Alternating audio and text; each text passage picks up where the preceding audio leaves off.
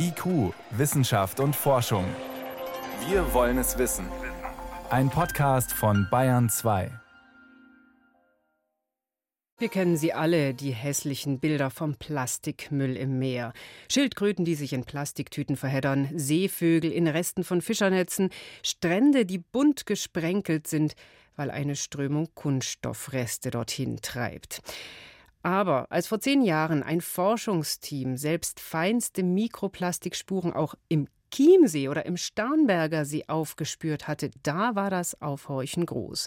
Sammelt sich unser Zivilisationsmüll nicht nur im Ozean, sondern auch in den idyllischen Seen Oberbayerns vor der Haustür? Klar, tut er, auch wenn man das mit bloßem Auge oft nicht sieht. Und auch in anderen Flüssen und Bächen.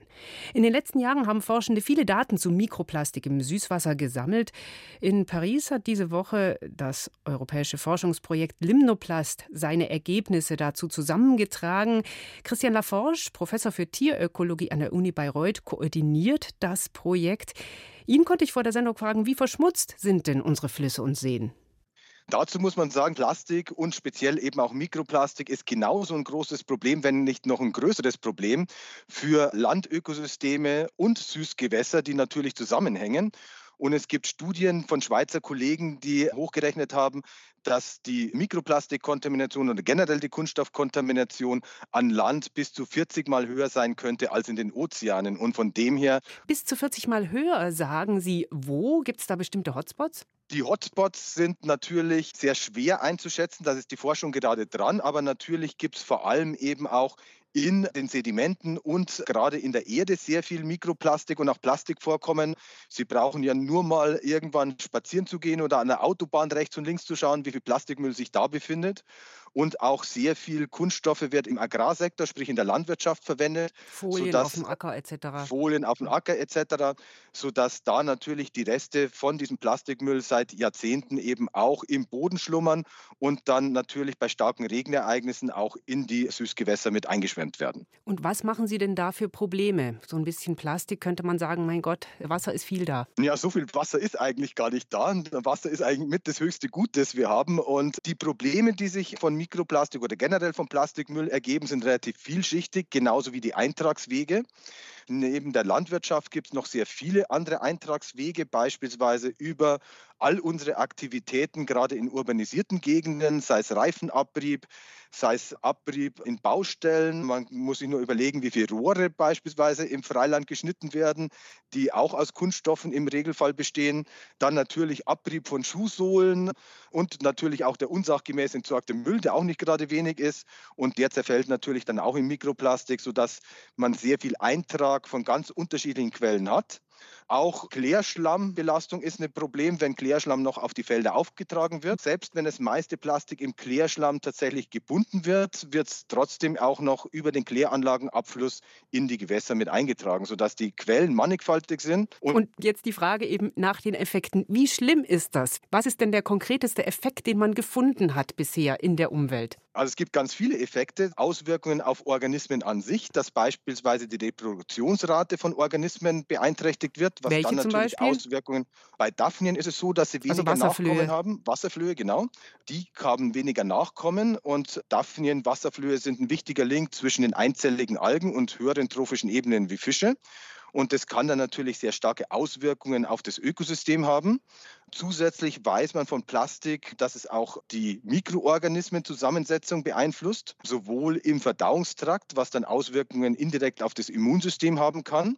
Also aber schlechte weiß, Darmflora haben dann die Genau, Tiere. schlechte Darmflora, genau, haben die Tiere, aber auch wir Menschen, die sich dabei verändern kann. Und auch die mikrobielle Zusammensetzung im Boden ändert sich, wenn Plastik im Boden ist, was dann eben auch das Pflanzenwachstum beeinflussen kann, auch in, auf unseren Ackerflächen. Das heißt, es gibt sehr viele direkte Effekte, aber auch indirekte Effekte sowohl auf Organismen als auch auf das gesamte Ökosystem.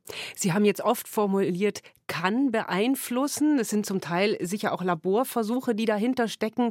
Was weiß man denn konkret von Schäden in der Umwelt? Kann man die irgendwie schon bemessen? Die Schäden in der Umwelt sind natürlich schwieriger zu bemessen, weil man natürlich die Effekte von Plastik in der Natur nicht trennen kann von den Effekten von den anderen Chemikalien.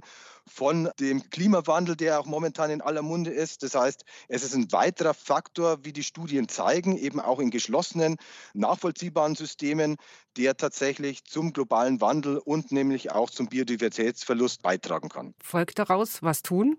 Wir müssen versuchen, den Eintrag von Mikroplastik und Plastik in die Umwelt zu reduzieren.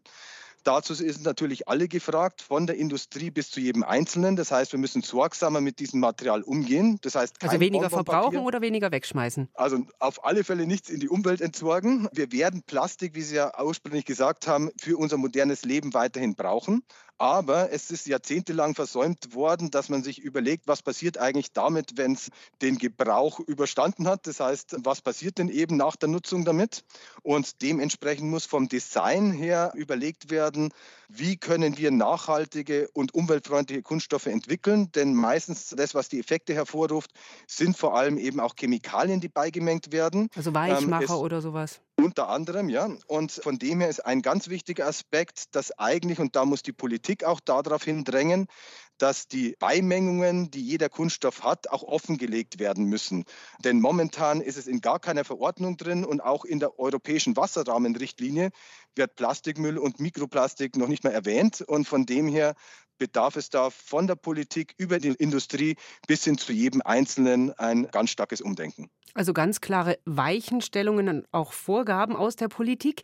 Sie wollen auch an die UN-Wasserkonferenz, die in zwei Wochen tagt, Empfehlungen geben. Wäre das eine davon? Ja, das wäre eine davon und auch, dass man die ganze Problematik ganzheitlich denken soll. Das heißt konkret, dass wir von dem Design der Kunststoffe über die Verteilung in der Industrie der Kunststoffe, Recycling-Systeme nachdenken müssen, über den Abrieb nachdenken müssen, der bei ganz vielen Produkten generiert wird, dass dort Materialien verwendet werden, die eben nicht umweltschädlich sind.